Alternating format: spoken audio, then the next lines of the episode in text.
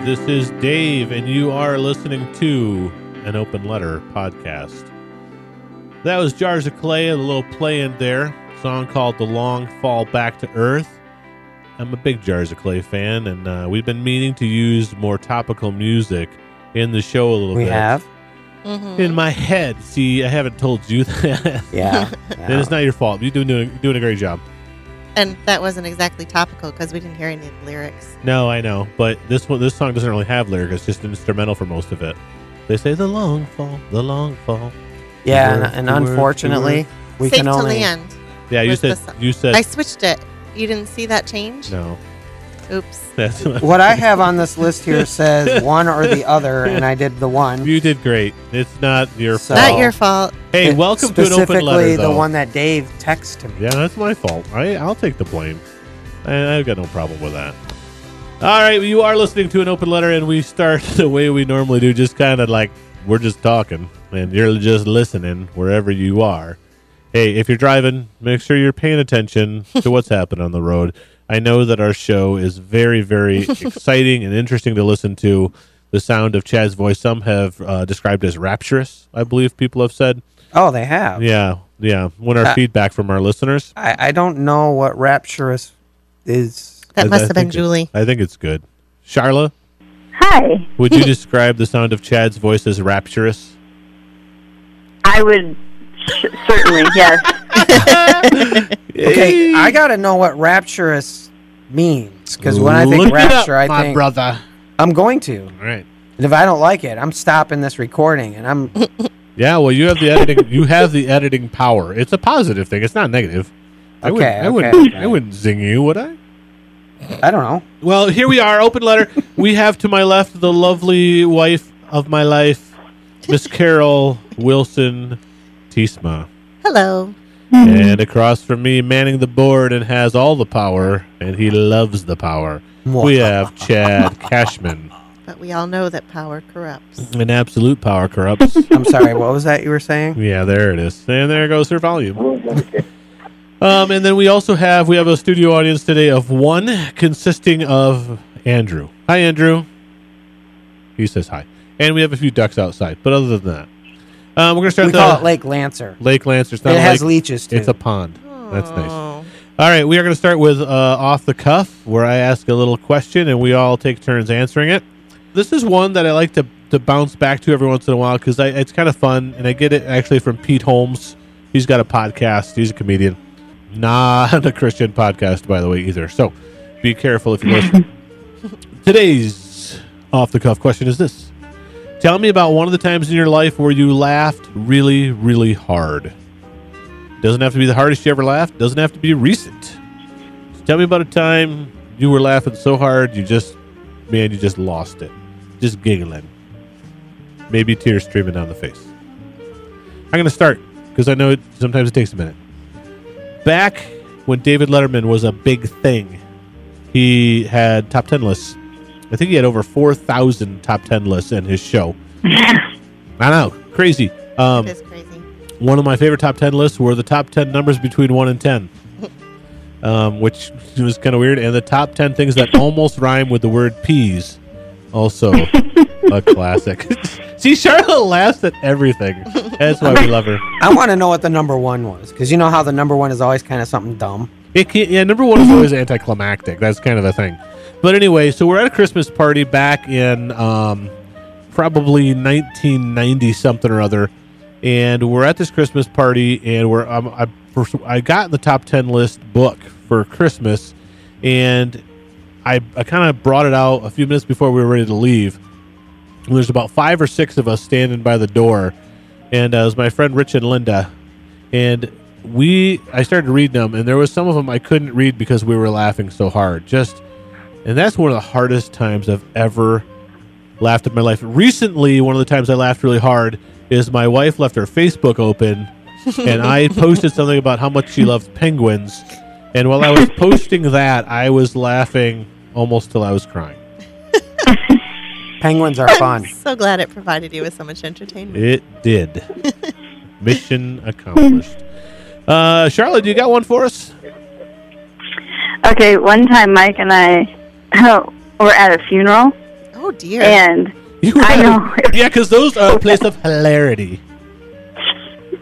Hey, hey, let's go to a funeral this weekend. So, It's gonna be so great. a pastor and a pastor's wife are cracking up laughing at a funeral. Yeah, yeah. yes, we were uh, we were at this funeral, and we're sitting there, and I'm the kind of person that I, when I'm nervous, I laugh. Mm. It's like a nervous reaction. It's completely inappropriate, but I can't I can't do anything about it. Like it just happens. So we're sitting there, and Mike leaned over and said something, and I don't even remember what it was, but it was something that kind of made me laugh a little bit. Oh no. And so I'm sitting there, and I started laughing, and then the thought went through my head, like, "Oh my gosh, I'm at a funeral. I can't be laughing," and that made me laugh harder because it made me nervous. Yep. And I started laughing so hard, and it was terrible because then I was sitting there thinking, like, I'm shaking this pew we're sitting in, and like people behind me can see my shoulders like shaking because I'm laughing, they probably thought and you were that just made me laugh. Oh, hopefully, hopefully. Wow, she really loved Grandpa. it was horrible. I couldn't. I couldn't make it stop. It was just the worst. Uh, that's no, that's we we had Carol and I were sitting in Easter Sunday uh, service on uh, or Resurrection Day for those of you who don't like the word Easter. I was trying to take pictures because I run, uh, I release little quotes and stuff that he has on our Facebook page, and I was trying to take pictures of him because the pictures always do better than the the words we put on. of the pastor, that is.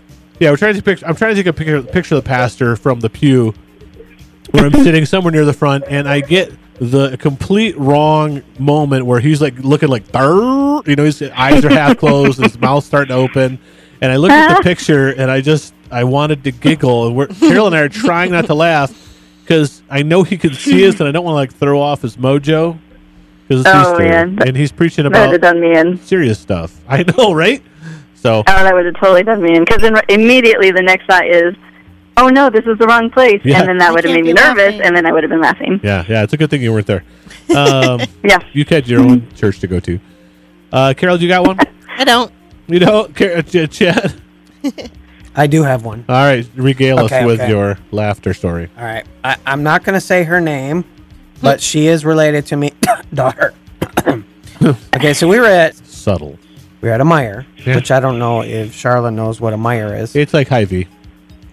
Oh, okay. So we were in there and we're walking through the area where they've got the uh, um, like utensils, the knives, and we walked up You to guys a start- cheese slicer. You guys start cutting up. Just just wait, just wait, just wait, because you're on the right track. Yeah, I got it. So we walk up to this cheese cutter, and she said, "What is that?" I said, "It's a cheese slicer," and she says, "Oh, I love to cut cheese." Oh, oh, I lost it. Boom, there it is. I lost it. Mm. That's going to be one of those Uh. things that her kids and her grandkids are going to say, Yeah, mom likes to cut cheese. And we're gonna.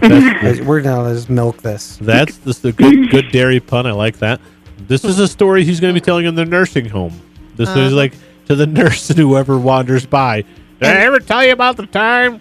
And they're going to say, he has a 12 year old sense of humor. Yes, he does. At 90 years old. And you know what? I probably will. Nothing wrong with that. Um, Adam Sandler's made millions on a 12 year old sense of humor, but let's not get distracted by that. Carol, do you, do you have anything for me? She's got nothing. Maybe we should create one. I for think her. it's your mission to give me a laughter story.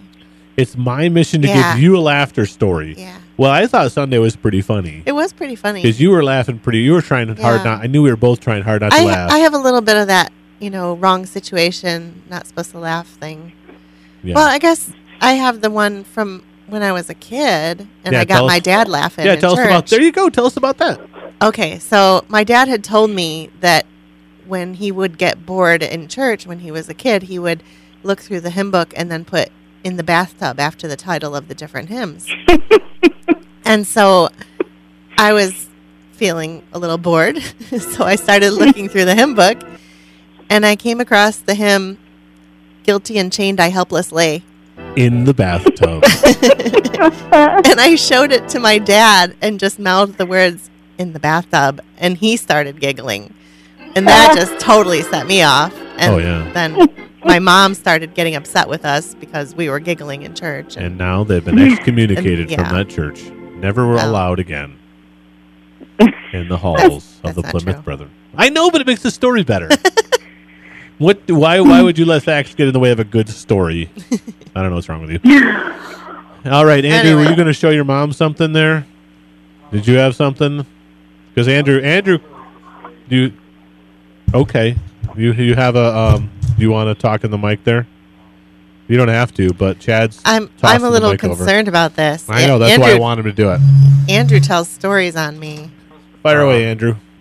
Mom, do you remember the time that we were just looking for a Netflix show and we came across uh, that, that great show, Santa Clarita Diet? Oh dear. It's a show with um, a description along the lines of um, I don't know, but Zombies. Yeah, The, no, the mom has the- an unusual di- uh, the mom appetite. yeah, unusual appetite, and then it says for people, but and then it says, but the dad just wants to live a normal life. And the part that got me laughing for about like five minutes, would you say? I, I felt like it was like five minutes. I don't know. It was a while. Um, is a good marriage is always about compromise. Well, I want to eat people. no, honey. Like exact exactly like especially with like you know my parents it's like imagine like mom and dad like my dad Yeah. it was like not- And and you thought of me as the cannibal or zombie. That's oh should funny. i thought of dad as the cannibal oh. that's Oh. less believable That's true. Oh dear. All okay. right. This is taking a dark turn. All right. So on that note, thank you, Andrew, for your contribution to Off the Cuff. yeah Studio audience applauds. All right. So, and now that. Wow. Yay! All right, so here we go. We like to start with something a little less heavy because we do we normally cover heavy topics here. So we're gonna jump right into it, like I like to say, and let's hit it. So, Charla, so we're gonna jump to a quote from your book, and this is one of my favorite quotes in the book, and it's a little bit long. So this is about midway through the book, "Love Again" by Charla Hintz. Here we go. Just because I cannot, at this moment, comprehend my own depravity does not mean that I am immune to it. Indeed, it is the very act of denying the great evil I am capable of that makes me all the more susceptible to its lure. The secret is not in ferreting out people who are incapable of causing pain and surrounding myself with only them, but in becoming a person who recognizes pain as the flip side of joy. Like two sides of a coin, joy and pain are a package.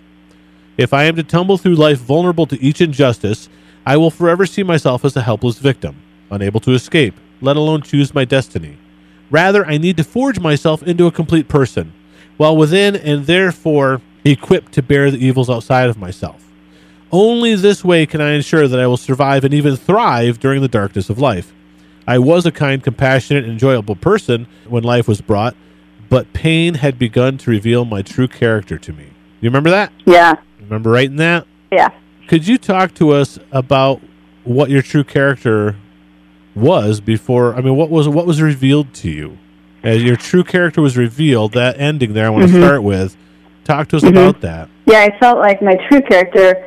Um, I had always been very a very upbeat, happy, joy-filled person, and then this happened to me, and then I felt like I was weaker than I wish I was.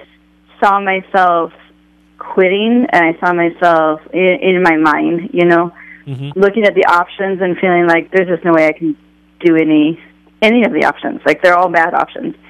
When you're in a position where every option that you have is a bad one, you just feel paralyzed. And I felt paralyzed, and I felt like I can't do any of them.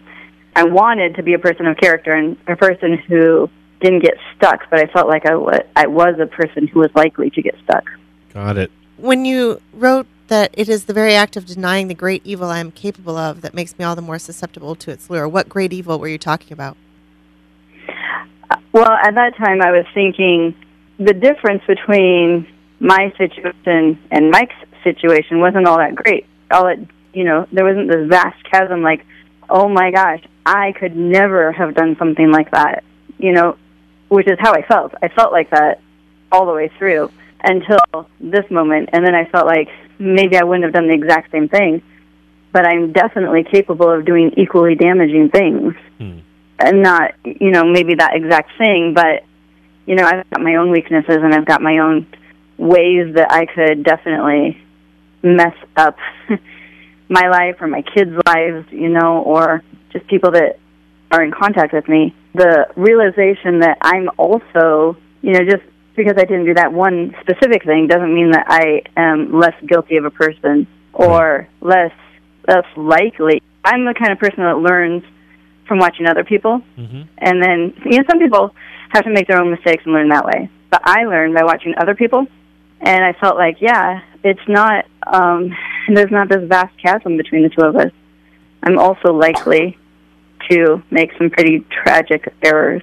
When did you come to this realization? That's a pretty tough realization to make. That what he's capable of, what he's done, and obviously Mhm. shown that he's capable of, which is now fact, as Mhm. opposed to your hypothetical, and then saying, Mhm. You know, there is like when Jesus was saying, if you have thought about murdering a person in the heart, you know, in your heart, you have done it. How did you Yeah. reconcile the two of those? Well, that was actually something that came up during some of our counseling. I was bouncing that thought around in my mind because when it was brought up in counseling, I recoiled against it, and I kind of felt Yeah. like, Yeah. Did it make you Like, mad? no. Like that? Did that really tick you off it when made, they it said made that? me angry. like, hey, we're here to fix him, yeah, not yeah. me. Keep the spotlight off me. was. I am so okay. I I don't need any work done to me. Mm. So that was kind of one of those things that the counselor brought me up, and it made me upset. So it was kind of bouncing around in my mind for weeks, and it wasn't the only thing in my mind at the time. There was, you know, obviously there were bigger issues going on Right. that demanded more of my attention, just surviving. But but it was always it was in the background, and I was mulling it over. I think subconsciously. So then when I sat down to write, I actually I actually wrote that, and then went back and read it, and was a little shocked that I had written it. Mhm. I think it dawned on me as I was writing it, even though I had been pondering it a little bit. Yeah, it's because I think there's sometimes the subconscious grasps and holds on to something. The truth, like truth, Yeah. sometimes is like like blood in the water for a shark. You know, our subconscious sniffs it out and is like starts to uh, pursue it before we're ready. Our our ego is ready to fit it into the narrative. If you know what I'm saying. That's a very good way of putting it. Yes, exactly. I remember that that feeling of thinking that the pain of betrayal brought out the worst in me and made me see how selfish I was capable of being. Hmm. It was like yeah. we let somebody else's failure give us the permission to be the Awful. worst us. Oh, yeah, that is a really good. Yeah, that's so, good. so Charlotte, you were trying to embrace this fact and this reality. I mean, I know there's no flip switch, and it's like all of a sudden, oh, now I believe this is true. But do you Yeah. kind of remember when you started to to transition to the point where you could start to accept messages like this instead of them making you angry? Yeah, I think it was a slow, slow process, and it definitely was through counseling because obviously, if that statement had come from Mike, I would have never, ever received it or similar statements. But the counselor, being impartial, was more able to bring things like that to my attention, and you know, then I'd go home and I'd kind of think about it and mull it over and. I think it was a few months into our process after there was the initial confession, and then one of the things I wrote about in the book was we went to a marriage intensive, Mm-hmm. and that was one of the things that got introduced during that time. And it wasn't even with us specifically, but in the intensive there was five different couples, and that was actually brought up with a different couple. Okay. And I remember feeling defensive for the wife. and like, how could you talk to her that way? She's done nothing wrong. And then I was able, you know, to put myself in that position and feel like, wow, maybe that applies to me too. But I didn't walk home from that intensive and go, this is my new revelation. Like it took, it took a while, a few weeks after the intensive. Yeah, isn't it interesting in that type of a process? Because you know, and I've shared my story too, as I as I kind of went through a similar process. When the spotlight, so to speak, goes on the person who's caused the pain, you know, is obviously in the spotlight, and then the spotlight starts to switch to the spouse, and it, there is a feeling like like the attention means you've done something wrong, like pointing out where you need to be strengthened in this process. Now all of a sudden make you feel like someone's attacking you, Mhm. and you're thinking, yeah, like you said, hey, don't talk. a- I haven't done anything wrong. Why are you talking about me? As Right, if as if you're off limits. Yes, definitely. It's almost like I'm wearing the shroud of victims, so you can't touch me. Can't touch this. Ding, ding, ding, ding. Sorry, I digress. So another thing I want to talk about in that quote is this: um, the whole idea of denying the evil makes you more susceptible to its lure. Yeah. Why does denying the evil make you more susceptible to it? I feel like when you deny it, you're not going to be on the alert. You're not going to be doing the um, self analyzation and asking yourself the hard questions because you're just going to assume that you're doing fine. Right. And then all of a sudden find yourself in a place you didn't mean to go. So if you know that you've got some pitfalls or some weaknesses and you're realistic about it, you're more likely to be analyzing and asking yourself about your motives behind what you're doing and and putting up safety precautions and safeguards and and just making wiser decisions rather than feeling like oh nothing can touch me and then right. I don't have to be careful. Right. So I mean, it's it's interesting. So how do you stay on high alert against being aware of that massive darkness out there that is, uh, and it sounds melodramatic, but is hungry for you and wants to intrude on your life? How do you stay in a, in a in a sense of high alert against it, especially when things are going well and things are better? Yeah, and that's the hardest time. Too. Yeah. and maybe it's different for different people. For me, I find it it works better to be very self-aware, which I think before this had happened to me, I was very unaware of myself. I didn't do a lot of deep introspection, so I would do things. I had patterns, but I was unaware of them, and I it all just very random in my head.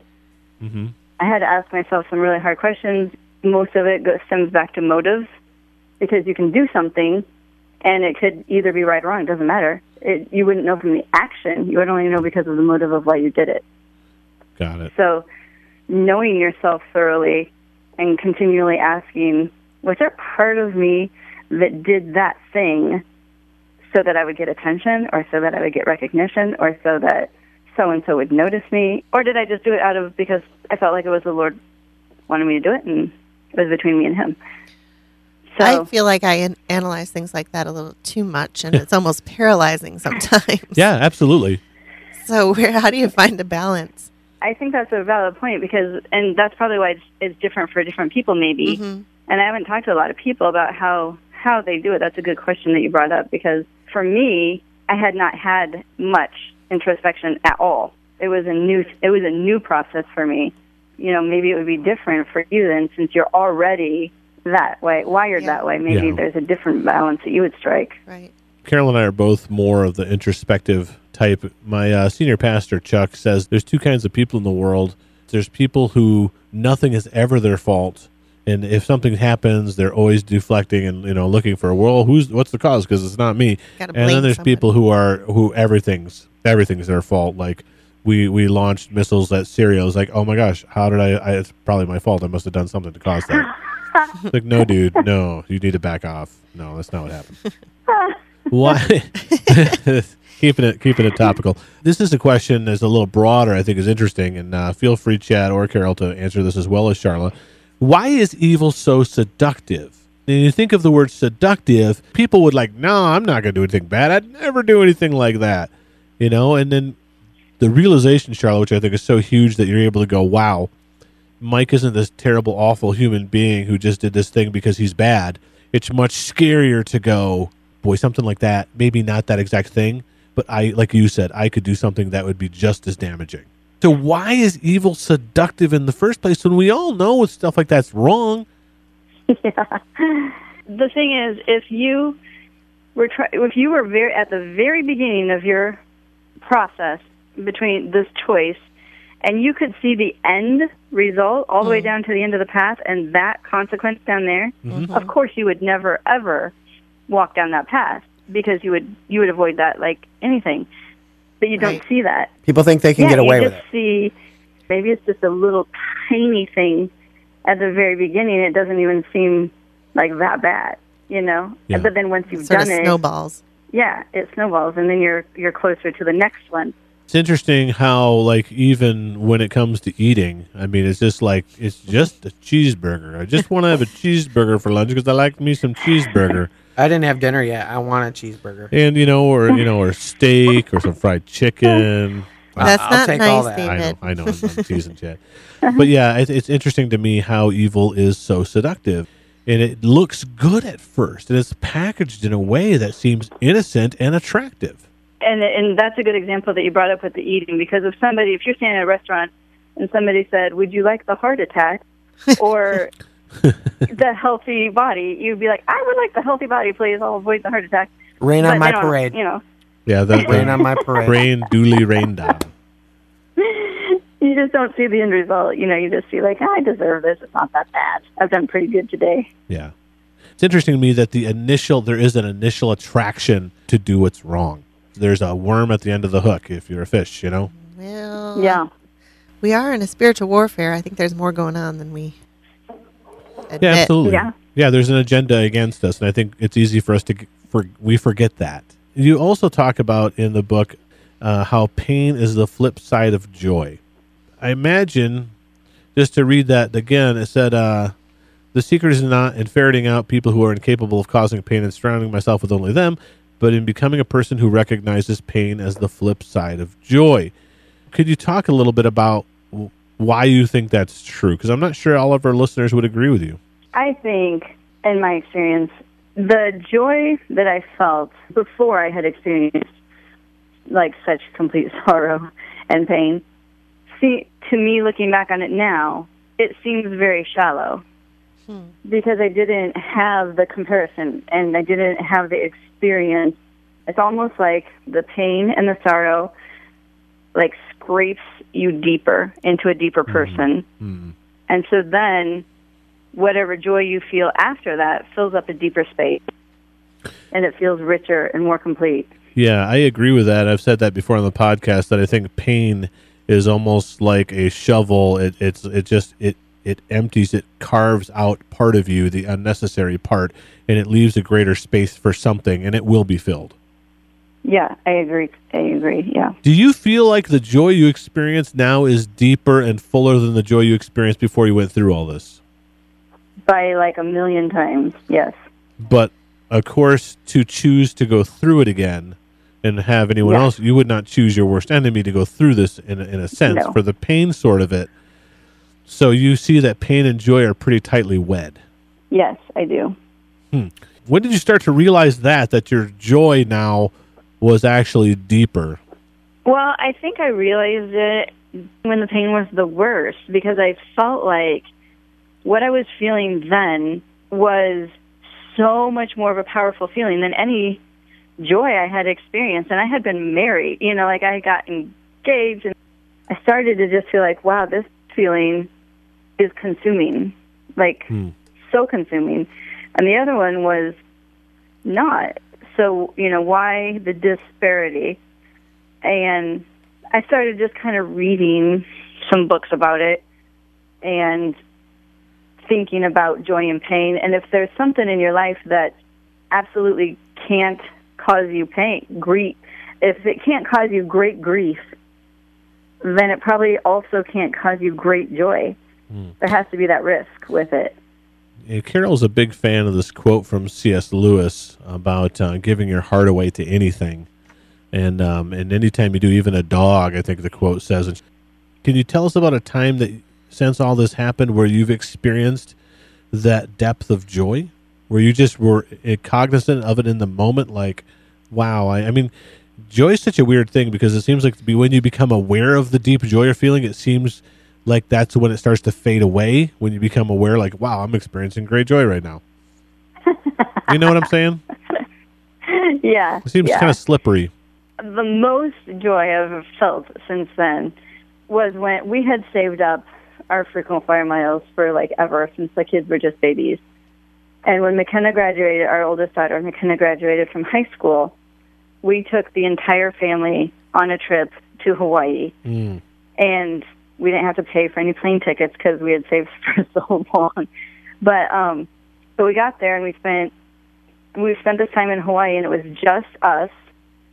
And every single day we went to a different ocean, and I just remember I remember every day standing in the sun on the sand with the four kids and Mike, and we didn't have any agenda, and we didn't have to be done by any certain. And nobody, you know, had our phones. We didn't have I mean, because it was such a time difference. So we we didn't have our phones with us, and we were just we were just enjoying the moments. And I felt I stood there, and I remember looking at Mike and saying, "If our plane crashes on the way home, I'll be okay." Like this is the highlight of my life. And if you crash, maybe you could end up on the island from Lost. And anyway, yeah. To love it all is to be vulnerable. Love anything, and your heart will be wrung and possibly broken. If you want to make sure of keeping it intact, you must give it to no one, not even an animal. there it is. Oh. Animal. Ah, Wrap it carefully round with hobbies and little luxuries. Avoid all entanglements. Lock it up safe in the ca- casket or coffin of your selfishness. But in that casket, safe, dark, motionless, airless, it will change. It will not be broken. It will become unbreakable, impenetrable, irredeemable. To love is to be vulnerable. Mm, the interesting thing, Charlotte, too, is there's a great musical out there. It's called Next to Normal, and if you want to be completely emotionally destroyed, watch it. Um, Sounds like fun. well, it's it's amazingly done, and the music's very catchy, but it's a very very heart wrenching story. It's basically this woman is, um, I believe she's extremely bipolar. She has a son. This spoiler here had died earlier in his life as a, as a child, and she continues to see him and talk to him, and that's part of her her mental illness. And um, she goes to a therapist and even gets shock therapy. But her her comment is is like life is misery, and people who are happy, I just assume they're stupid. Joy isn't real. The only real, and I hear this from people, you know, is like the only real emotion is despair and agony because I can feel that anytime I want. So joy must be a fairy tale. It must be fiction. It can't be real. Have you ever heard that before? That type of a philosophy of life? yeah, I have. And I know one thing about you is is I mean you and Mike are not simple people. You are not empty-headed like let's just, you know, smile and move forward no matter what's happening because we don't understand the world. Right. And why do you think it's so easy to dismiss joy like that? Um, I think there's almost like this glamorousness that you feel when you're suffering. It's very attractive almost to be a victim because you do get a lot of sympathy and you get a lot of people on your side, you know. Mhm. This is why there's so much drama in high school. Yeah, yes. yes, probably is. And then you get to wear, wear that shroud that I was talking about. You know, no one can touch me because I'm a victim. Mhm. And you get to wear that. So you get away with things. You get away with, you know, being like mean or a little bit rude or selfish. So I think that there's almost this, um, this reveling in your pain Yeah. sometimes. And then you look at people who are happy and they do seem almost a little childish. Like they must be naive to feel that way. Right. It's interesting because your response, your and Mike's response to this this pain and this grief that you you had to go through, um, you have allowed it to hollow you out. You allowed it to to work in you in a in a very very difficult way. Where I know other people go through difficult things and they use it, they are totally dumbfounded by what you're saying because they've used it to shut down, and they've used Oh, it yeah. as I'm never going to allow myself to get hurt like that again. I no longer Yes. want to feel deeply about anything because it's not worth it. Yes, absolutely. Yeah, and how do you how did you not get stuck in that? Well, I read Man's Search for Meaning by Viktor Frankl. Uh, it was a book I read in high school. I, not high school. I read it in college, and then I've read it probably every year, if not, or maybe every other year since then. It's just mind blowing. So, I mean, for people who don't know, Viktor Frankl was a psychologist, and he lived during the time of Hitler, and he was put into Auschwitz as a hmm. Jew because he was a Jew and went through the Holocaust. He had a perspective. He decided while he was there that he was going to gather all the information he could as a psychologist going through such an extreme condition and study human behavior. And when he got out, he was going to write a book about it because nobody would ever, ever have that perspective again. Wow. Wow. And the book he wrote, my thinking is, okay, what I went through was terrible, horrendous. However, the concentration camp was worse. Like there's no there's no way to even compare the two. The concentration camp had Yeah. to be a thousand times worse. Like Of there's course. no no doubt. Yet he was able to develop some of these theories that that have impacted me, and this is one of them. You know that pain is only pain as long as you're choosing to let it be pain. Mm. When you decide that your suffering is going to be a tool that you use to help other people, once your pain has a meaning, it mm. stops to be pain. Huh. It ceases Wow. to be pain. Wow. Well, take that home and smoke on your pipe. My goodness, that's that's deep. And isn't it funny how we do that where we're like, this is like a competition in, in Yeah. a sort subtle, weird sort of way. Like, well, his pain was way worse than mine, so I mean, I should be able to be. I, I'll have to, I should be okay because I can't compete with that pain. Like he gets the gold medal for pain, right? Yeah. and somehow he did not shut down or became angry or bitter. And somehow, some of us find a way to be critical of that.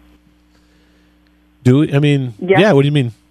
Well, because a lot of times when, well, the thing that comes to my mind was after the terror attack in, in France. In Nice, yeah. Yeah, some Or of the you were Amer- there. Yeah, and some of the American students were like, "Why are the French people acting this way? Why aren't they more angry? Why are they going to the beach and eating at restaurants? They should be in mourning."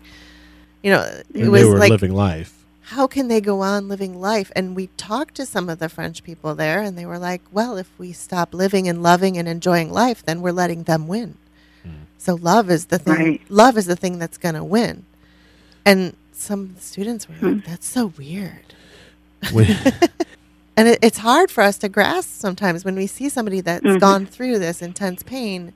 We're like, why aren't they bitter? What is wrong with them? well, it's even like some of the people in the inspirational stories and the people that become very widely known. That there's a guy who literally has no arms and no legs, and he was taken up Everest Yeah. because he wanted to get to Everest. and there's people who are like, "Yeah, I have I have these extreme disabilities," and they're like, "No, I'm not. I'm not stopping." That's the rarity because most people who get, uh, you know, something happens to them, the majority the, the majority um, response is to shut down. I think I think some people, and I'll see if you what you guys think about this, but I think some people fear joy more than they fear pain. Yeah.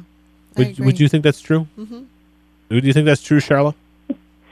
I think that probably is true. It's not true of me. Well, I know that. I think it's not, perhaps it's not the fear of joy, but the fear of experiencing it and then losing it. Yeah, exactly. That's that's what I It's mean. fear of the Mm. loss of it. Yeah. Okay, yeah. because when you have something that's so great, well, it's like Shakespeare. You know, it's an, it's just, we think Shakespeare said it if he really wrote it. You know, but it's better to have loved than lost than never to have loved at all. And I don't think everyone Right. believes that. I mean, so anyway, No, I definitely. I remember feeling the the the fear of being happy again. Like I will never Mm. love that completely because then I won't have so far to fall. yeah, stay stay in that middle zone without any real Uh-huh. high highs or low lows. Um, Yeah, where everything is just gray. So, kind of tie in question here. Once you've experienced life shattering pain, hmm do you live with the fear that you might experience it again, or do you no longer fear it because you know you made it through?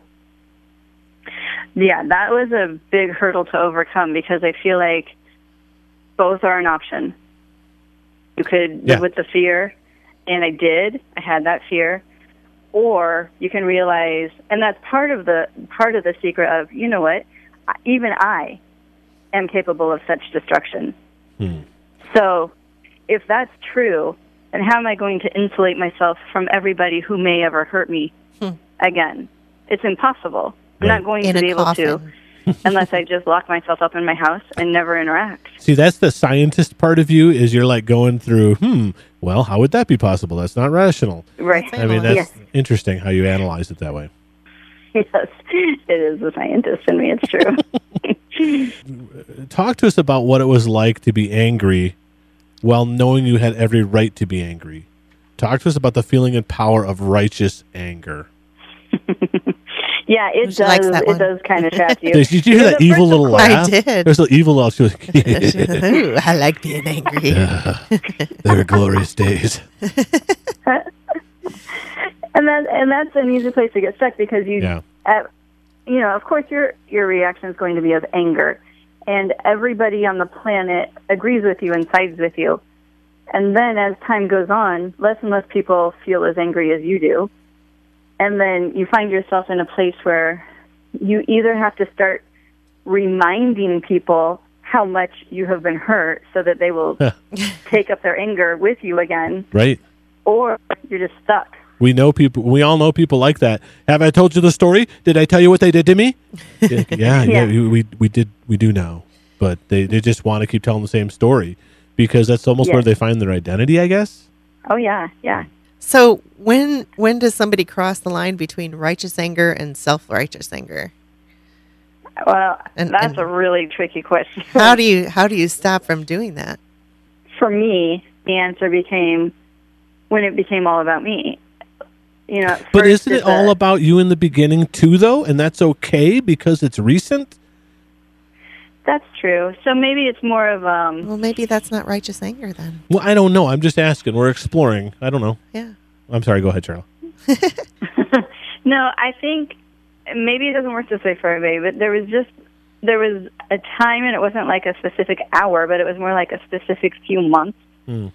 where I knew I've done all of the puzzling out that I'm going to be able to do. Right. There are no more answers coming my way. Right. I've I've got everything I need to know. None of it makes any sense. None mm-hmm. of it adds up like a math equation. Unfortunately for you. Never there's never going to be an answer that satisfies me. You know, but I can keep asking the same questions over and over and still keep getting the same answers that don't satisfy me or I can realize this is the end of that line. And now it's my responsibility to figure out what I'm going to do with it. And you start to put the anger away to some extent at that point, right? Yeah. And then because it's still going to flare up. I mean, how did you deal with the flare ups of anger and realizing I need to move past this? Yeah, that's really hard because you still are justified, you know, and you, you know, so like there would be times where, um, you know, it was just like maybe Mike forgot to tell me that he had scheduled something, Right. and and then my reaction would be like, as if he had dropped a bomb in our backyard, You know? yeah, yeah. So you're tying it back to the former pain. Sure. yes, yes, I, it's so easy to access that anger over little things, and then the feeling is like, what? You don't have a right to get defensive about this. I can have whatever reaction I want because you screwed up our lives. And I really wanted to go to no Burger way. King and not McDonald's, darn it. And now you will pay. But it can, Don't question me on that. so I can understand where you got, it's tough to be able to disconnect because you just, I'm going to refer back to the moment where you blew it. You remember when you blew it? Yes. Yep. Do you think that has something to do maybe with an insecurity because of what had happened to you? I'm I'm sure that it had to have yeah, because that is a very insecure feeling. And the feeling of being vulnerable out there again is really overwhelming. So it, I'm sure it stems back to that. How did it feel? Because you talk about this in your book, and I know I remember when Mike was going through it because he would tell me. How did it feel to just verbally unload on Mike? Which, from my experience and my story and what I went through, part of the problem with my my wife, you know, at the time, was she never did that. Almost never Oh. would never do that or go there. And I wished that she would. And we all had one mm-hmm. time where our friends Jim and Kathy Hobson tried to get her to do that, and she refused. She would not. Oh. She would stay respectful and polite and nice. And I certainly would never have been like, "Hey, you know what? Tonight it's a Thursday night. It's time for you to rip into me. It's going to be great. it's Festivus." How did it feel to verbally unload on Mike, though? To do that? That's what I mean. well, obviously it felt nice. It felt like a release, and it felt like I say I was had a voice. It felt good to stand up for myself. And there's a time, and I know this is what happened, and I think you commented it on, on the book. Obviously, there's times some of the words you'd use obviously were impacting him, but then you'd say something that you could see it in his eyes. It hit a different, deeper level, and hmm and then there's something about that in in the righteous or even self-righteous anger. There is a part of that that brings you a small amount of pleasure, doesn't it? Hmm Yeah. Why do you think that is? That's really dark, and it's not just Yeah, true of you; it's true of all of us. Well, when somebody's hurt you that thoroughly, you want them to hurt too. But why? And I, I don't. I mean, I get it, and there's a part of me that I don't get it. It's not very logical. It's it's not very logical because it won't solve anything. Yeah, how is their pain going to take away your pain? revenge. Yeah, I don't know. I just wondered. I mean, I just I've wondered for that for a long time. Is like why why do why does that feel good? Why is if now Chad punched me in the face, now I'm going to punch him in the face, and now I feel better because he hurts too. Doesn't take away any of my pain. No, it doesn't. I mean, it's not logical, and, and any counselor would tell you this isn't going to make you feel any better.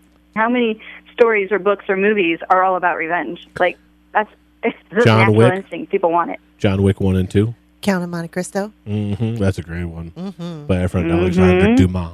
Do you think it has something to do though with the victim men- mentality, where if you are not the only victim, Mm. you feel better about your situation? The misery loves company kind of a thing. Yeah.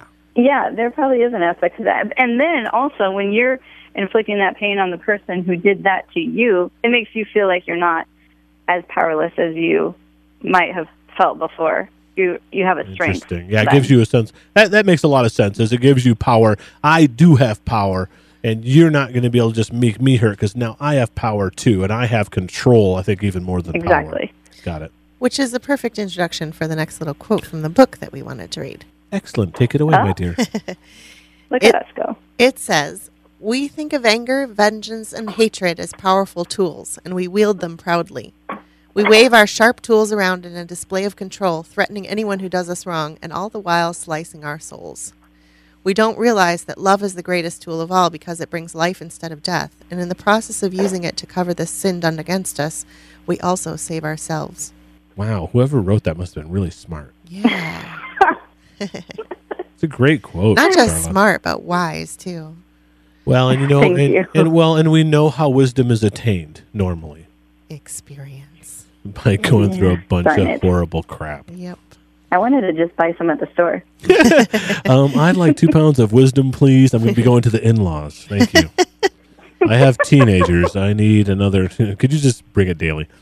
Yeah. Um, tell us about how using angry words angrily can slice your own soul because it's not what we intend. We intend to slice other people with our angry words. So how does Mhm. it slice your own soul because you lived this? Yeah. I mean, at first you stand up for yourself and you have a voice, but there comes a point where you are for are you're making yourself into a character you probably wouldn't want to be.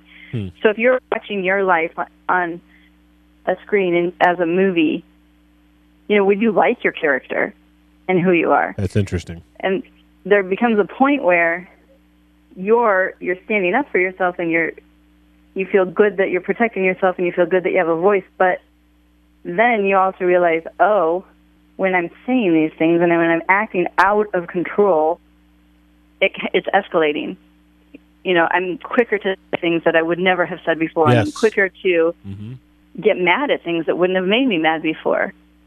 And then soon you realize you're becoming somebody that you wouldn't root for if it was a movie. Interesting. So, do you think that in some level this is the Truman Show, and there are people recording you right now, Charla, and they're all watching? it is the movie of Charla. Well, if they are, they're really bored. Sorry about that. Sorry, viewers. So let's talk about love. Explain how love is the greatest tool of all. well, I mean, obviously it says in the Bible that love co- covers a multiple a multitude of sins. Right. So if love covers a multitude of sins, it also covers our own. I've read the Bible a bunch of times, as you have, as a lot of our listeners have, and we hear stuff like that. It's like, yeah, yeah, yeah, love covers a multitude of sins. What does that even mean? How does it cover it? In what way? It doesn't wash it away, but it I mean, what do you think of that? Actually, what's the what's the practicality of that verse? Well, I saw it in action, and it was easier to see it in Mike's life than in my own because it was very obvious. So when all of this came out after his original confession and everything, obviously some people very, very hostile to him. Right. Oh yeah. and and that was fine. That's what he expected. So that was great. But there were a few who held out a hand of grace and mercy to him, and that is what did him in. He couldn't handle it. Almost like mm. that reaction brought him to his knees, wow. where the other reaction just put up his wall. Yeah, and and just like just verified what he was already thinking about himself anyway. Yeah, yeah, and and he, you know, he would stand there and he would say, "Yeah, I completely agree with everything that you just said about me. I've thought that a thousand times already today, this Yeah. morning." Yeah. Do you think? And that's So- just what I would say is, do you think you really think you can say something to me externally that I haven't already done ten times worse internally? Exactly. Yeah, nothing that you could say is worse than what I've already told myself Yeah. on on repeat. It was almost like the the reaction he expected, Mhm. the reaction he thought he deserved, and so he just would say, "Yep, I agree. I completely agree." And But boy, then doesn't the other one of grace and mercy just did him in. and doesn't that disarm you though when someone you want to rip into them and they're like, "Yep, you're right. I am garbage." Yeah, And you're like, uh, uh, "Yeah, you are." Don't forget say. it. Uh, um, so extra garbage. extra stinky garbage. Love seems to have this mission that it wants to save. So how does how does in this instance in this situation how does love save us? How did it save you? It saved me, and it wouldn't matter if it had saved my marriage or not. It would have done the same thing in me. Mm-hmm. Um, it saved me from becoming a bitter, angry person, Gotcha. and it made me a richer, wiser person. yeah, because I liked you plenty before you went through this, uh, but I like you more now, and Mike too. Yeah, I think we are better. Yeah, I think so too. In the type of situation that happened to you, obviously there's you and you know this. There's many people who are hurt, and there's many people who are impacted. But you are at the eye of the hurricane, so to speak. And we talked a little bit about this before, but this whole idea of having a victim mentality. How do you break out from having a victim mentality when you are the victim? Yeah, that's it's a trap.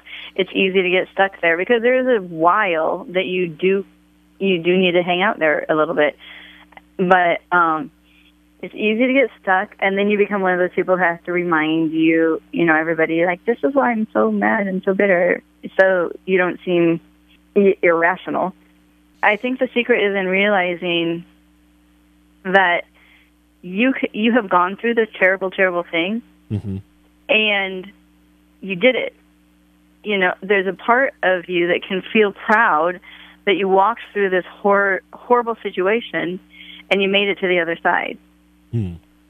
that makes sense and that ties into what we were saying earlier about the whole idea of when you've actually gone through this and have tried to be open to the process even though it's extremely painful that you can actually walk out the other side stronger and better and i think that's yeah. the only way to make it out of a situation like this is somehow trying to be open to the process while experience it's almost i was explaining you to someone else earlier today and uh, talking about this podcast and talked about how you would lean into the storm Yeah, that's a good way to say it. it's coming at you and you can't run from the storm and, and, and you're not going to enjoy it but you know it's almost like well if we've got to go through this let's go through it I remember actually having a conversation with Mike and my counselor. We were all sitting around, and I remember thinking or saying, I know that walking through this, there are lessons hidden, treasures hidden along the side of the path I'm on. Mm. And I could walk by them and not pick them up, but as long as I'm going through this, I want to bend down and pick up every single one. That's cool. Yeah, yeah, absolutely. Um, I'm gonna go back all the way back to that initial quote we read. You said you talked about needing to forge yourself into a complete person so you can bear the evils outside of yourself. How do you forge yourself into a complete person? It, that probably would take a whole book. And that's why I want you to write another book, Charlotte. We need this stuff. I know the first one was hard, but you you did it once. You can do the pain of another one. You've got four kids, you know. Yeah. I'll get started Like on that right now. Yeah, yeah. honey. Why? What are you doing? Dave said I had to write a book. Dave gave me homework. Yeah, Uh, he doesn't know what's going on honest- anyway. He's all drugged up. that's right. Just give him some ice cream. He'll be fine. So I would say, I mean, simply like there's obviously a wealth of information. Well, sure. It's a huge Um, question. Yes, but simply put, it goes back to that self introspection and realizing who you currently are Mm. and who you have the capacity to be, and then not letting yourself be content with the lesser version of yourself. I like that. Does that make any sense? It does. I'm a big advocate of. In fact, I was thinking a lot. A little aside here. Been thinking a lot in the last couple weeks about why we do church and why we do different things. And and I've been listening to this podcast about these guys who lost their faith and then came de- deconstructed and then reconstructed their faith. And the thing, one of the things that even makes me a believer and continues to make me a believer, even though things don't always make sense in life or with faith, that I absolutely know and convinced that the path of Christ is the will make me as I adhere to it the best of my ability. It will make me the best potential me that I could ever be. I'll never be a better Yes. ver- version of me than I am outside Absolutely. obeying the teachings of Jesus Christ. That's what keeps me as a Christian. So you have nothing to lose. No, I have I have nothing to lose. If it's all wrong and it's all and the atheists they're all right and my friend Brendan and some of the other guys that I know that are atheists, if they're right, I lose nothing. You're just a better version of yourself. Yep. At the worst. Yep. That's the worst case scenario. Do you think you thrive during the darkness in your life? I think that you have the opportunity to thrive during the dark periods of your life. And I think part of that is picking up those treasures along the way, Yes. being willing to learn as you go Yes, through it. Yes, absolutely. Hmm. But you don't have to. Here's Mr. Joy Boy here. Whee, you know, hey Charlotte, guess what? There's more darkness coming. And but we know it, we know that there is. We know there's there's going to be more tough times. Do you Yes, think that you're equi- do you think you're equipped to thrive during the upcoming darkness that you're going to experience in your life? I would hope and pray that yes, I would have that um, tool bag now, and hopefully would use that tool bag. You know, obviously, it's all unknown. So Absolutely. But the one known is is that you're going to feel more pain in life. yes, You yes, know, things are going to go wrong. You know, your mom and Yeah. dad are going to die someday, and that'll be a big thing. I mean, not to be a not to be a downer. You know, not like we want to focus on Oh, this thanks stuff. Thanks a lot, David. I love being on Dave's but you're right. podcast. Pain is the flip side of joy, so it's always It with is. us. Yeah. And it can, and are we equipped so that when it happens, you know, like you're going to be able to go. I'm not. I don't. I'm not going to feel like I'm thriving, but like you said, Yeah. I've got the tools that I do know how to learn from this, and at the coming out of it, then I'll go. There was depth in that. Yes, I don't think you ever feel like you're thriving during it. And if you, you, probably feel like you're being stripped clean of everything, but Mm. afterwards you look back and you think that you learned you learned a lot. I feel like God brings us through things to help prepare us for what's coming and to grow our spiritual muscles. And I think that Mm-hmm. not that it gets easier every time you deal with pain, but like you said, you have you have those tools. You know how to approach it, and every time you're a little more prepared with a little bit more wisdom and a little bit more closeness with God, and Yes, you can I hang in there. Yeah, and there's times that we go through things to prepare us for what's coming up, and there's times that things happen to us that's not like God was like, "Well, yep, I wanted Right, this to happen right. to him," but then we Right. allow Him to use that in a positive way in our life, which Yeah. is it's tough to to wrap our minds around that sometimes. Charlotte, what would you say to someone who's in darkness right now? Someone who thinks they're listening to this and they think you are nuts for saying that's a possibility. Because I mean, and, and, and just uh, for a second before you answer that, I've you know again shared my story. Carol shared part of her story. Chad shares part of his story. We've all been through what we would call life shattering pain, and that's why we do the podcast. I mean, we're hoping hmm. that people listen, and we can extend a lifeline, and they can go, you know what, it isn't hopeless. That's why we have people like you on, because we want to extend that feeling of hope and and survival and even like you said the ability to even thrive in it what would you say to someone who's in darkness right now and thinks you're nuts I would say, I mean, obviously you're going to think I'm nuts. I would, I would have also listening to it at the very beginning, you know, of my process or even partway through. However, I would encourage people to kind of just let these thoughts bounce around in their head for a little while and let it, let it simmer and give it a second look and realize that, um, the pain and the darkness is not your identity. There's more, and there's a better. You can come out on the other side a better person. yeah that's good So, one of the things that I was wondering about this whole process, obviously, it was a huge betrayal of your marriage, and um, you're still married. Yeah. what um, what was the key to rebuilding trust with Mike? I mean, were there were there things that the two of you have done intentionally to help rebuild that trust and restore the love between you? So I teach I teach a class, and this is one of the things we talk about a lot. Okay. cool. Um, because if you're going, you're going to come through this process, and my goal for everybody that I teach um, is that they will come out a healthier, stronger version of themselves, regardless of what happens to their marriage. right. So, if their marriage makes it or not is not the goal. However, if your marriage is going to make it, there are three things that I stress need to happen, and this has to happen over a long period of time. The first thing is sincerity, and this is something that I didn't know enough, but I I saw all these three things in Mike. Um, so over a period of time, the sincerity was there. You know, the genuine sorrow and repentance, and absolute dedication to sticking it out and doing the work to fix everything. So that sincerity, sometimes you see it for a week or two, Uh-huh. and then it, it's gone. Right. You know, so you need to see it over a period of time right. and then that will help like if you're going to if your trust if you're walking the path of trust that that sincerity is like one step over a long period of time. Then you're going to be able to take your second step once you see ability. So in mike i saw he was taking classes he was getting counseling he was going to programs and treatments. He completely changed like he i mean like accountability partners um and he was doing all the things you know that they said to do. And he did it for a long time not just a week or two. He did it for Years. i mean he's still he's still doing it. Yeah. so you know he was doing all of it. He learned it. He absorbed everything and then he did all those things. So that's ability.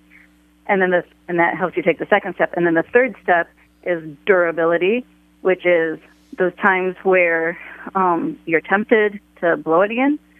So in our situation because it was a betrayal it would be things like pornography or something like that Uh-huh. that he was open and honest about it and then he would do the things he had learned in you know he had learned and then he would come and tell me about it and it didn't mean he handled it perfectly every time but mm-hmm. over you know most of the time he was handling it in a durable way so that the patients would come but he was durable enough to endure it Yeah. and so it's those three things together over a long period of time So, do you ever have those little moments of panic or fear? Because I I get those sometimes, and I'm not even with the same man, but that's for sure every once in a while I get these little moments of panic, like, oh, it's happening again. Oh no. Do you ever oh feel yeah that? I and think- what do you do? What do you do when you hit those moments? i don't know what that was that's all right That sounded like a train. It's it's. I have a train coming by my house. Oh. rude train go ahead Um, yeah, that and that's something that's hard to understand. You know, it you'd have to know how you respond and what works for you. So for me, when I get those moments, you know, Mike and I have worked out a system so mm-hmm. I can I can say I'm feeling insecure about this, you know, and then he'll know, oh, that's that's the, you know that's her having a little a panic attack or whatever, Right. you know. And then he'll be able to address that without his defenses going up or without um, it escalating. So we just have, I mean, every couple that I've talked to has made it through has some sort of a system worked out where either like um, my husband knows that if it's my phone number on his phone, he will always answer it, even in a business meeting or anything. And um, we don't have that one because I feel like that's not, that's a recipe for disaster with our cell phone coverage. but you know, but every couple has something, some system in place. Yeah, I think And we're working so- on one. What?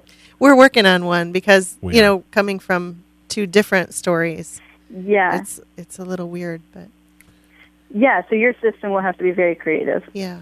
And, it, and one of the things, and, and again, like you, you try to learn from other people. And one of the things, like Mike um, told me when he was going through this back in the mid 2000s, um, he said that when there was something that would, he'd see, read, hear, that would kind of trigger him in an erotic fashion, he would he would tell you about it and say, "Hey, I saw this thing today, and I'm just letting you know it got my attention."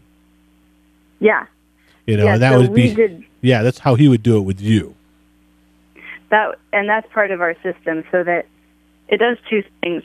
Because I told him, I mean, obviously, when you're raised in the church, there's a lot of shame. Mm. Yeah. it's almost like you feel as a man that you should walk through life and never notice anything. and if you do, you're ashamed that you noticed, which is unrealistic. Right. so we had to get over that part of it. And then we had to get over the part where um, if he told me about it, I would be offended by it Mm-hmm. because I grew up in the church, so I believed that, yeah, he shouldn't be affected by anybody except me on the whole planet so, Right. evermore. That would be Um, nice, so I wouldn't had to get over that part and work on my reaction. And so our system was he would, if he saw something, then he would tell me about it. And then I would use it as a learning opportunity to know what kinds of things get his attention. And then I would maybe say, okay, maybe, maybe that's something that I could do. You know, if it's, for, for example, he worked at Menards, so there wasn't a lot. It's a, like a lumber company. There's not a lot of women around working there um, in the outside wood area. But one day, um, this woman walked in and she had a man's T-shirt on and it was cut off real short. So Right. it got his attention. He came home and he was like, "I need to tell you, I tell you, this got my attention." Well, I was like, "Well, oh, that's easy. I can do that. I can totally take one of your T-shirts and cut it off Nice. and wear that.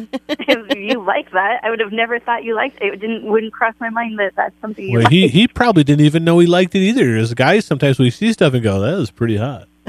I didn't know that. I think that was hot, but that way that woman ate that ice cream cone, super hot. Hey, I don't know. I'm just thinking of a weird I- example. Chad looks horrified. Chad's making faces. Stop making faces. That's a very bad example. Well, come up with a better one there, Professor. That- I, I, Never mind, No, that's I'm fine. not even going to touch that That's one. fine. You know what I'm saying, though. something will, as a guy, because we are so visual, there are sometimes something we'll we'll see something, and we never we weren't looking for trouble, but it'll just trigger something, and we're like, mm-hmm. oh man, and then we have the shame come in, especially as Christians. Well, I can't tell anyone that that turned me on because I just got shamed by Chad for thinking stuff was sexy. Um, but that's so easy to do, you know, and go, man. Well, I can't tell anyone that because that's that's weird. And instead of being Yeah. open and honest and going, "Hey, I'm just letting you know this was an Im- this this this this tweaked me. This impacted me." Hey, Mhm. maybe we should stop for ice cream on the way home. That's a great idea. Turning off mic. oh, he did too. Darn you. Um, go ahead, Carol. You have another one there. We're we're we're gonna wrap here we? in a second. We're on the last Oh. page, top of the page. Yeah, so I think there's a definite distinction between forgiveness and reconciliation. Um, Oh yes. and I was wondering if there was a time where, you- was there ever a time in this process where you thought, yeah, I can forgive him, but I'm not sure I want to live with him? And what helped Oh, you gosh. make that additional step? I thought that all the way all the way through the whole process until the very end of working it out. Um, yeah, and I in my class I always tell everybody forgiveness takes one person, reconciliation takes two people. Oh, yeah. Well, that's So- good. Yeah. Did You're you- always able to forgive, and you you, need to because you need to be a better person and not let this define the rest of your life. Right. But reconciliation takes two. So that forgiveness does not mean your marriage is going to stay together at all. Right. In fact, sometimes if you are becoming a better person, it will ruin your marriage because he's not. And he's not Exactly. going to be willing to. You have one person willing to move forward and grow and develop, and the other person's like, "Nope, I'm Yeah. stuck here." Thanks. exactly. Hmm. Exactly. So, So- you, there's no reconciliation there. There's no reconciliation possible. When did you realize that you had made it? That you could reconcile, that We're- you forgave him, and Yes. you were going to stay together. and love him and like we're this is happening and this is we're together again and we're back on back on a new track It was after the marriage intensive and after we had had quite a bit of counseling and I had moved out of our house for about two weeks with my mm-hmm. kids into my parents' house. And so it was quite a ways into our process. And and I think that's the key thing was I didn't know enough at the time, but enough time had elapsed that I could see that he was his sincerity was genuine and not going away he was his ability was not going away. He was doing all the things that he learned to do, and that he was being durable. And there was a long enough period of time where I felt like I could, I have every right to walk away, and I don't, I wouldn't even feel guilty about it. But I think that he's a different person. I really believe it, and I've seen it for long enough now that I think I I think it's the real deal. And I knew I could be getting tricked. Yes. I could get hurt again. Yes. But I I believed in my heart that the Lord had changed both of us, you know, and him especially. Mm-hmm. And so that's that's kind of what I based that decision on. yeah it um i remember when when this everything blew the storm initially blew up and i remember people telling me that knew both mike and myself that said oh there, there's going to be more this has been a pattern we're sure that he's been doing stuff like this when he was I originally love when people are like that. Yeah, they're like it, there was they're like I know that I bet you say anything there's going to be more people coming out of the woodwork and he just that's why he came to Des Moines in the first place. Because Oh yeah. I, and I remember people saying stuff like that. It's like people seem to enjoy and revel. I was like, man, I Mhm. sure hope not. I mean, maybe, but I don't know. I don't I don't know. But people Yeah. people love a good juicy failure. They definitely do. Yeah. And I think you guys are amazing. Um, again, I know that I, you've heard me say this before. I'll say it again. You guys are some of my favorite people in the whole world. And even if you ever get sick of being my friend, I'll never let you guys go. That's a little creepy. Stalker. well, thank you, but I don't think we'll get sick of it. That's just my low self esteem coming out. Um, no, but could you tell us? We're going to wrap here in a second, but I want. Could you please tell us about your ministry? You've alluded to it. Could you please tell us a little bit about the ministry that you started while my wife coughs in the background? Sorry. No, you're fine. Go ahead. So I, my husband teaches um, a class for guys at our church, and um, it's it's from the pure. If you don't, if you're familiar with the Pure Desire Yeah, group, I've heard of it. Um, okay, so he does. It's similar to that, um, and then I do a thing for the wives or fiancés or ex girlfriends or whoever. It really for anybody who's been betrayed, and we have a. Meet, we meet on Thursday nights. He meets with the men. I meet with the women, and we just walk them through it. Awesome. Now, do you travel at all, or is it just at your church? Well, this is just at our, that is just our church, but we have traveled and we, you know, speak to couples or you know split up in men and women and um, little little retreats or conferences, things like that. That, but that's not like an active like this has a has a name or anything like that. Like No, we had, um, and, and you guys somehow I got to connect you and Leith McHugh. You guys, I think that you guys would be hit it off famously. She she started a ministry based on what she went through, but you guys haven't officially like, hey, I go and speak. I have this book, and now I'll come speak to you about. I mean, that's not really a thing that you're doing right now. No, it's more of a thing that we just um, do if somebody asks us to. Okay. Last thing I'm going to ask you is again, um, let's say that there's someone listening, and there's a wife or husband that uh, they just found out that they've been betrayed by their spouse or their fiance or long term, you know, um, in a long term relationship or something, and they're reeling right now. They're just devastated by the news. They've realized that it is indeed true. Um, what can you say to them in this vulnerable place in their lives?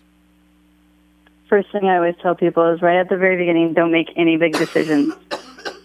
Just take it slow, and time is your friend. And save the big decisions for when you're in a state of mind where you're calm and able to think things through. And for now, just do the things to survive and really uh, treat yourself like you're in a hospital. So you have to be careful what you're exposed to. Mm, Be around safe people. Okay. Well, I appreciate that. Um, it's a tough topic uh, betrayal, learning to love again, learning to trust again. And I, I hope this has been helpful. And if you are going through a tough time right now and you need to reach out to somebody, um, you know, we can, and if you feel like even if you need to speak with Charla, uh, first off, you can learn a lot about her, get her book, Love Again. It's a really good book. It's, uh, it's on Amazon.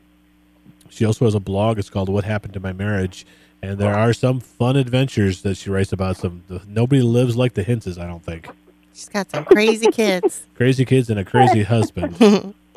Yeah, that's true. Um, so if you're going through a tough time right now and you feel like your world's falling apart or caving in, you you can make it. You really can. Um, and, and and because this is certainly a faith based podcast, we're going to point you in the direction of God. We're going to point you in the direction of, of just just spend some time every day talking to Him. Um, read some of the Psalms. Uh, there's a, you'll find a lot of emotion there, and you'll be able to connect with other people who thousands of years ago are feeling some of the same things you are. And uh, there is a way to survive this. I don't care what you're going through. You can make it. You can do this. All right. So, any last words from anybody? Carol, you got anything you want to say? Oh, thanks. You're good. Chad, you good? Charlie, you got anything final for us? No, just thanks for having me. Absolutely.